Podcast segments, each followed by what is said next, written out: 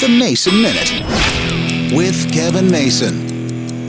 If you've bought a new car over the last couple of years, you may have one that has automatic braking. Yeah, emergency braking if you get too close at too fast of a speed. The National Highway Traffic Safety Administration wants to increase the number of cars that have the technology. Right now, 90% of new passenger vehicles already include the braking technology in a voluntary program that the automakers got together and approved. But now the NHTSA wants even more. They want all vehicles to be able to avoid other vehicles at up to 50 miles per hour if the driver doesn't react in time. And they also want the equipment to be able to brake at speeds up to 62 miles an hour. Now, here's the interesting thing. Right now, the system that's in place is only good at about 100% at 20 miles an hour and partially working at 32 miles an hour. They're going to try to push this over in the next three years. They're always trying to improve safety, but having a car that brakes by itself up to 62 miles an hour, that's amazing. We'll see if that can really happen.